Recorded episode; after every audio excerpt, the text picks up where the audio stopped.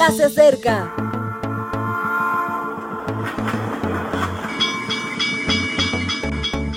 Partimos ya.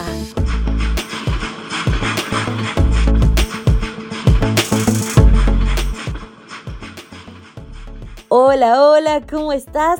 Comienza ya a correr el mes de septiembre. ¿Qué nos traerá? ¿Qué cosas nos esperan?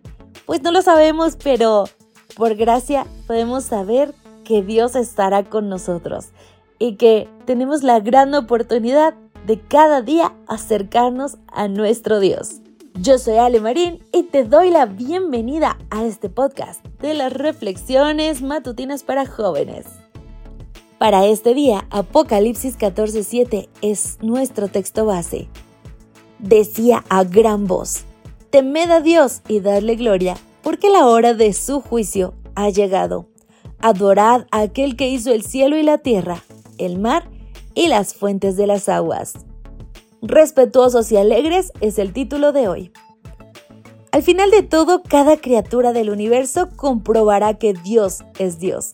Conocer su poder y sabiduría nos llevará a respetarlo profundamente y a darle todo lo que somos. Conocer sus obras tanto en la grandeza del inabarcable cosmos como la inmensidad del diminuto corazón convertido nos conducirá a adorarlo. Y adorar a Dios, aunque estamos desacostumbrados, es una de las prácticas más sublimes que podemos realizar como seres humanos. Adorar es la señal de que hemos comprendido y experimentado lo más relevante de ser hijos del Altísimo. La adoración no pone su eje en nosotros. Eso sería idolatría. La adoración se centra en Dios.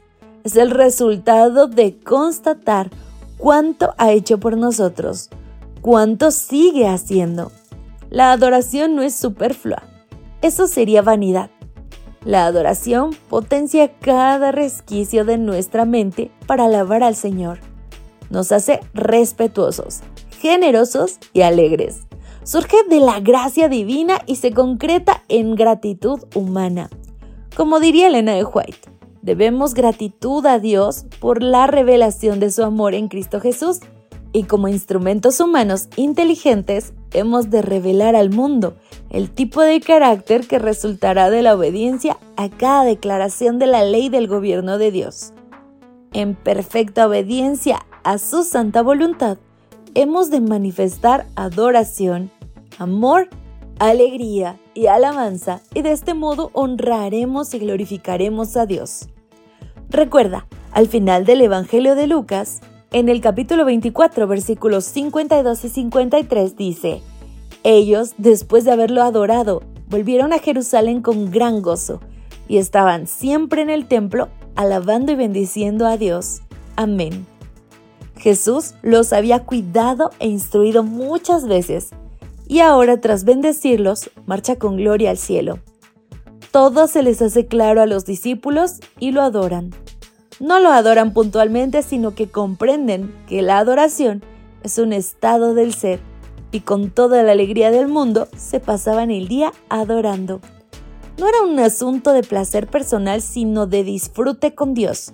No era cuestión de pasar el rato, sino de concretar ese testimonio que fortalece el alma y genera en los demás anhelos de ser vivido. ¡Qué experiencia tan notable! ¿No te gustaría vivirla? Ojalá que puedas mantener esto en mente y recordar que para Dios tú eres importante. Que esta alegría viva en nuestro corazón y que nunca se nos olvide. Dios te guarde y te bendiga. Hasta la próxima. Maranata.